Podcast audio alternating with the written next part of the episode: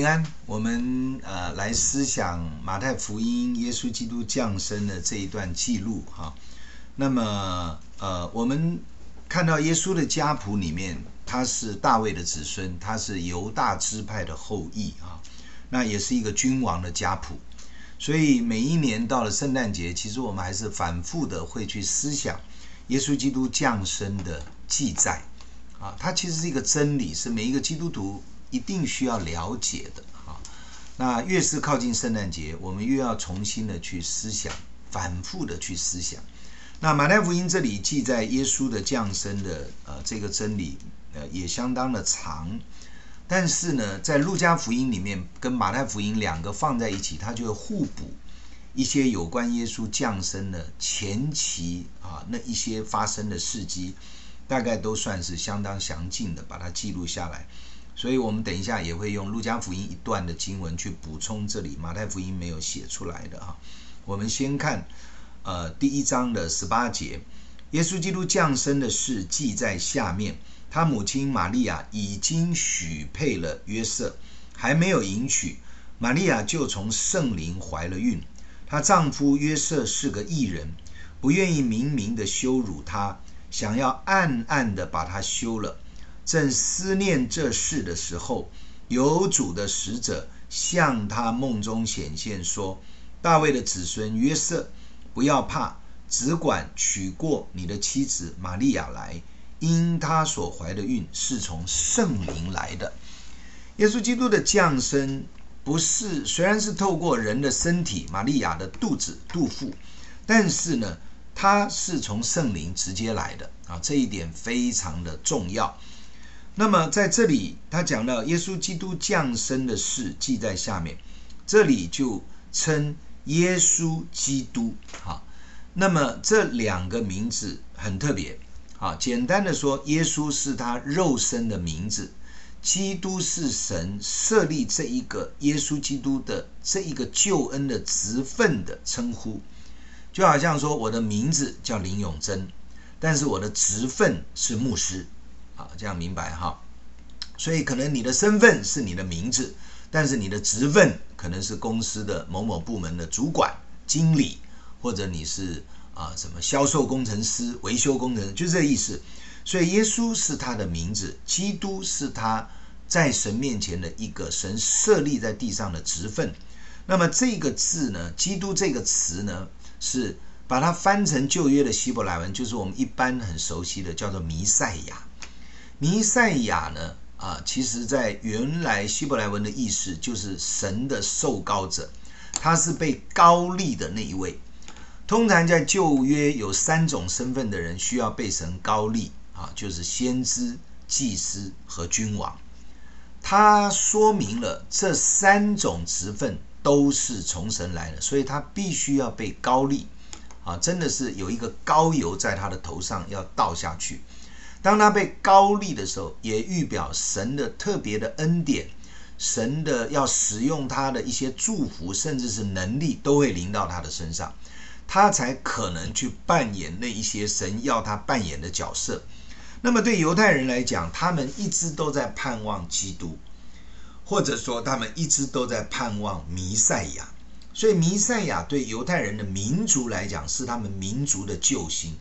因为神透过他的仆人众先知已经说出这件事情，有一位先知，有一位君王，就是大卫的后裔，啊，呃，这个他会他会来到犹太人的当中，是神应许他们的那一位，他们称为神的受膏者。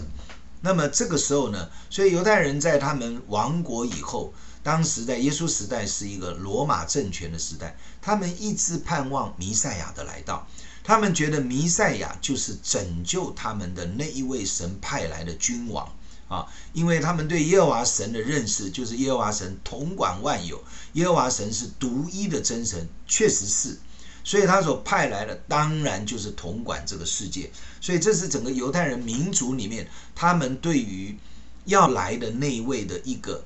基本的心态跟信念，好，所以他这里写说，耶稣基督降生的事，为什么用这两个词？第一个，他要表达耶稣就是神要来拯救我们的那一位啊。等一下后面会讲到耶稣这个名字的意思，他特别提到基督，因为对犹太人来讲，他们对基督这个词很熟悉，就是他们盼望许久要来救他们脱离这些的外邦政权的那一位弥赛亚，神的受膏君王哈。那么这里讲到耶稣的肉身的母亲玛利亚已经许配了约瑟，还没有迎娶。呃，犹太人的这一个呃婚姻的那一个过程模式，其实跟中国人古代是很像，甚至现在华人的习俗还是这样。也就是说，他们在结婚之前，其实先有一个订婚的仪式，或者是圣经这里讲的许配。许配就是双方家庭都已经设定了，说未来这一对年轻男女是结为夫妇了。但是许配跟迎娶之间一定有一段的期限，啊，或长或短。在犹太人的习俗里面，一般来讲，哈，我们所知道的大概是用一年左右的时间。会不会有的家庭短一点，或者有的家庭这个呃订婚到结婚、许配到迎娶有多一点的时间，说不一定。啊，那为了什么呢？为什么要先订婚啊，才要迎娶过门？啊，这个是有原因的啊，因为订婚到结婚之间，女方或者男方是要做预备的啊。女方是怎么预备自己要嫁过去？无论是她必须是呃做新的衣服啊，新娘一定是穿新衣、穿新娘装，那个都是在古代是要手工去做的，它需要时间的。它不是机器制造啊，两三天就出来，不是这样。他可能做一个新娘服就要做半年啊，他可能准备他的嫁妆要过去就要准备很久啊。他在这个家庭长大，他需要做预备才能够出嫁啊。西方的习俗我相信也是类似，圣经讲的，我想是一样的意思。所以结婚是要预备的。今天我们知道，结婚不但是物质生活要预备。心理要不要预备？所以我们有婚前辅导嘛，啊，婚前辅导也差不多要半年啊，几个月的时间，你才能够预备好你的心要嫁过去啊，或者要娶进来啊。那么对于男方来讲，他要娶一个妻子过来，请问你空间要不要预备？住的地方要不要预备？好，那么设备要不要添购？一定都要。好，那么家里的这种娶了一个新的。呃，新娘子进来，家人要不要安排？要要安排。所以在犹太人的房子也是类似中国人，他们一个父母住的房子，他就会慢慢哎，可能加一间，就是我儿子娶媳妇了，加一间啊、住在左边啊，再加一间住在右边。所以你看中国的房子为什么讲三合院，也是类似这种古代的婚约家庭的模式。啊，在原生家庭里面，他们是一家越来越大，一来，所以我们叫做大家族，就是这个意思，或者大户人家，就他生的孩子多，他娶的也多。哈，在农业社会里面，为什么要重男轻女？因为男孩子力气比较大，所以你生男孩子越多，就表示这个家族的势力越大。啊，那么那个家当、家产、家业、家的面积、家的房子也会比较多。所以那他不会说一生下来就盖房子，所以就是娶进来的时候就要盖房子，再娶的时候又盖房子，又发生什么事的时候再盖房子，所以那个家业就越盖越大，越盖越大就是这个意思哈。所以我们大概了解一些这些文化历史的背景，因此当时许配了约瑟，玛利亚并没有立刻过门啊，我们中国人叫过门，也就是这里讲的迎娶，所以他必须在家里预备嫁妆。啊，当然也表达一份要离开从小抚养他长大父母的一份感恩的心，啊，一份感恩。所以我们在呃一般基督教的一个婚礼上面，我们都要安排在证婚之后有一个谢亲恩，哈，谢双方家长献花啦，或者讲一段很感动的话，拥抱一下，这个都是在人类历史上面常常看得到的一些习俗，哈，因为神造我们的时候是有爱的，有亲情的。啊，也也可以说是一种伦理的哈。那所以到许配的约瑟到迎娶中间发生了一些事情，这个事情就是下面讲的，玛利亚就从圣灵怀了孕。啊，那么也等于说，玛利亚还没有过门哦，就怀孕了，就肚子大了，肚子大到一个程度，会不会人家看得出来？会。所以这件事情啊，会变成一个很大的事情。当时一个已经婚配的一个女子，如果在没有迎娶过门之前就怀孕，表示犯奸淫啊，表示她婚前有这种不当的男女关系啊。所以这个是在当时的习俗是不可以的。啊，是不可以的。会不会就是跟那个准备迎娶婚配的对象呢？有可能，但是也不行。在习俗里面，婚前不能够产生男女那种身体的关系。因此呢，玛利亚怀孕这件事情，在当时其实是很大的事情，是很不得了的事情。一个犯淫乱的女子，基本上是会被石头打死的，或者也许有一个很严厉的惩罚的。啊，也是很羞耻的一件事情。好，那么玛利亚从圣灵怀孕这段事事迹呢，马太福音没有记载，但是路加福音有记载。啊，因此我们就从马太福音的十八节这一节还没有讲完，我们就要跳到路加福音去思想，玛利亚还没有迎娶，圣灵是怎么样让玛利亚怀孕的？哈，这个记载在路加福音的第一章。哈，第二十六节到第三十八节，啊，比较长一点，但是我们先把它念一下。到了第六个月，天使加百列，啊，这是路加福音第一章第二十六节，天使加百列奉神的差遣往加利利的一座城去，这城名叫拿撒勒，到一个童女那里，是已经许配大卫家的一个人，名叫约瑟，童女的名字叫玛利亚。天使进去对他说：“蒙大恩的女子，我问你安，主和你同在了。”玛利亚因这话就很惊慌，又反复思想，这样问安是什么意思呢？天使对他说：“玛利亚，不要怕，你在神面前已经蒙恩了。你要怀孕生子，可以给他起名叫耶稣，他要为大，称为至高者的儿子。”主神要把他主大卫的位给他，他要做雅各家的王，直到永远，他的国也没有穷尽。玛利亚对天使说：“我没有出嫁，怎么有这事呢？”天使回答说：“圣灵要临到你身上，至高者的能力要荫庇你，因此所要生的圣者必称为神的儿子。”况且你的亲戚以利沙伯在年老的时候也怀了男胎，就是那素来称为不生育的，现在有孕六个月了。因为出于神的话，没有一句不带能力的。玛利亚说：“我是主的使女，情愿照你的话成就在我身上。”天使就离开她去了。这段圣经的记载非常重要，也非常的宝贵。当然，我在这里补充说明，天主教把玛利亚当成圣母啊，生下的圣婴耶稣。我我并不真的反对啊，称玛利亚为圣母，但是玛利亚就是一个被拣选的一般的女子。不过她是犹大支派的，好，所以她并不因为是称，因为生了圣婴耶稣，神的儿子。她就产生一个特别的身份，因此你祷告向圣母祷告，甚至更灵验，这些的天主教的说法完全是不合圣经，也不正确的，请大家千万不可以学习啊。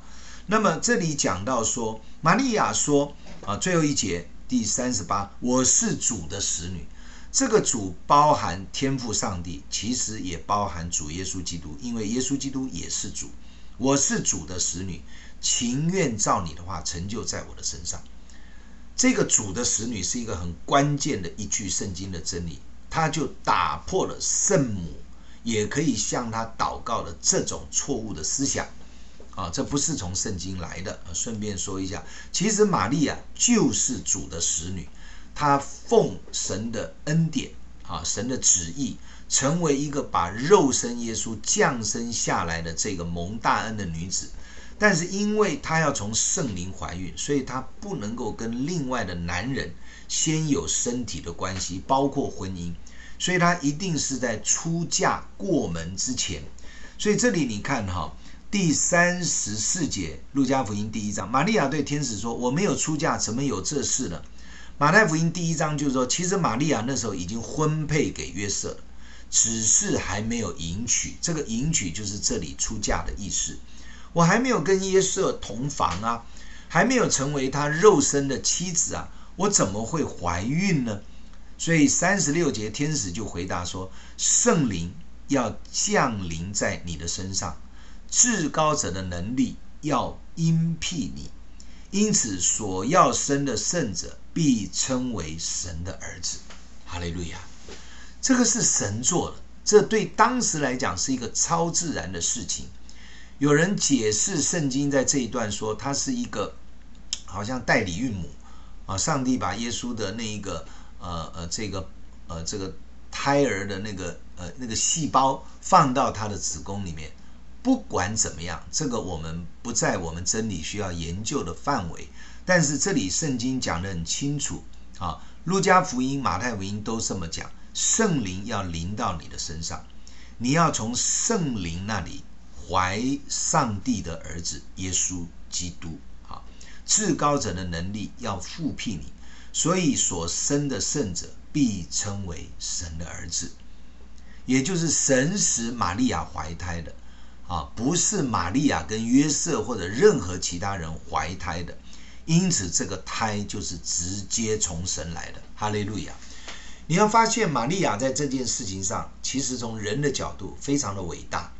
玛利亚真是冒死接受这个神的旨意哈，因为她在三十八节就说：“我是主的使女，情愿照你的话成就在我的身上。”玛利亚必须面对家人的误会，玛利亚必须面对旁边啊一些的同一个支派的一些的亲人的一些的呃可能是责备或者异样的眼光。玛利亚必须面对周围的人看她没有过门就大肚子的那种的。呃，轻视或者是瞧不起，玛利亚甚至要面对这个律法所带来的可能会被打死的这个可能性的危险，所以玛利亚必须面对自己，她是一个处女，她没有过门，她为什么愿意在还没有过门的时候就自动怀孕？这件事情其实她也可以拒绝，可是你发现玛利亚没有拒绝。玛利亚只是问说：“那我没有出嫁，怎么有这样的事会发生呢？”所以天使加百列就跟他解释。因此，玛利亚是一个蒙大恩的女子。哈，当呃天使加百列在二十八节进到玛利亚面前的时候，他就说：“蒙大恩的女子，我问你安，主和你同在。”连天使都要跟他问安呢，因为他是被神特特拣选的一位。神的主权在做事情的时候，他就是运用他主权的拣选，被拣选的就是蒙福的。弟兄姐妹，今天我们是被拣选的，成为上帝救赎回来神的儿女，这是何等大的祝福！他说：“神主跟你同在了，啊，也就是说，神一直引导着你，保护着你，带领着你，然后要使用你。所以玛利亚就称她是主的使女。”好，我们就用路加福音这段的经文略略的解释一下，补充啊马太福音的那种没有记载出来的一个过程。啊，今天就先到这里，我们一起来祷告。天父上帝，我们要向你献上感谢，何等奇妙的救恩！主啊，在这每一年的圣诞节期，或者是说我们读经的时候，都会从思想你设立的这个救恩，是让你的儿子耶稣基督道成肉身。耶稣基督，谢谢你，因为你自己甘愿舍己，从天上的权柄、荣耀的居所和位分，降卑成为一个人的样式，生在人的家中。我们感谢你的恩典。每逢读到这一段，我们就献上极大的赞美。主啊，因为你是从圣灵怀孕而来，称为至高者的儿子。我们都领受了这个祝福，向你献上感谢，垂听我们的感恩祷告，奉耶稣基督的圣名，阿门。愿上帝祝福我们，我们会继续的把呃这个呃这个有关耶稣降生的这些起初的事迹，跟大家一起的，我们在神面前一起来分享。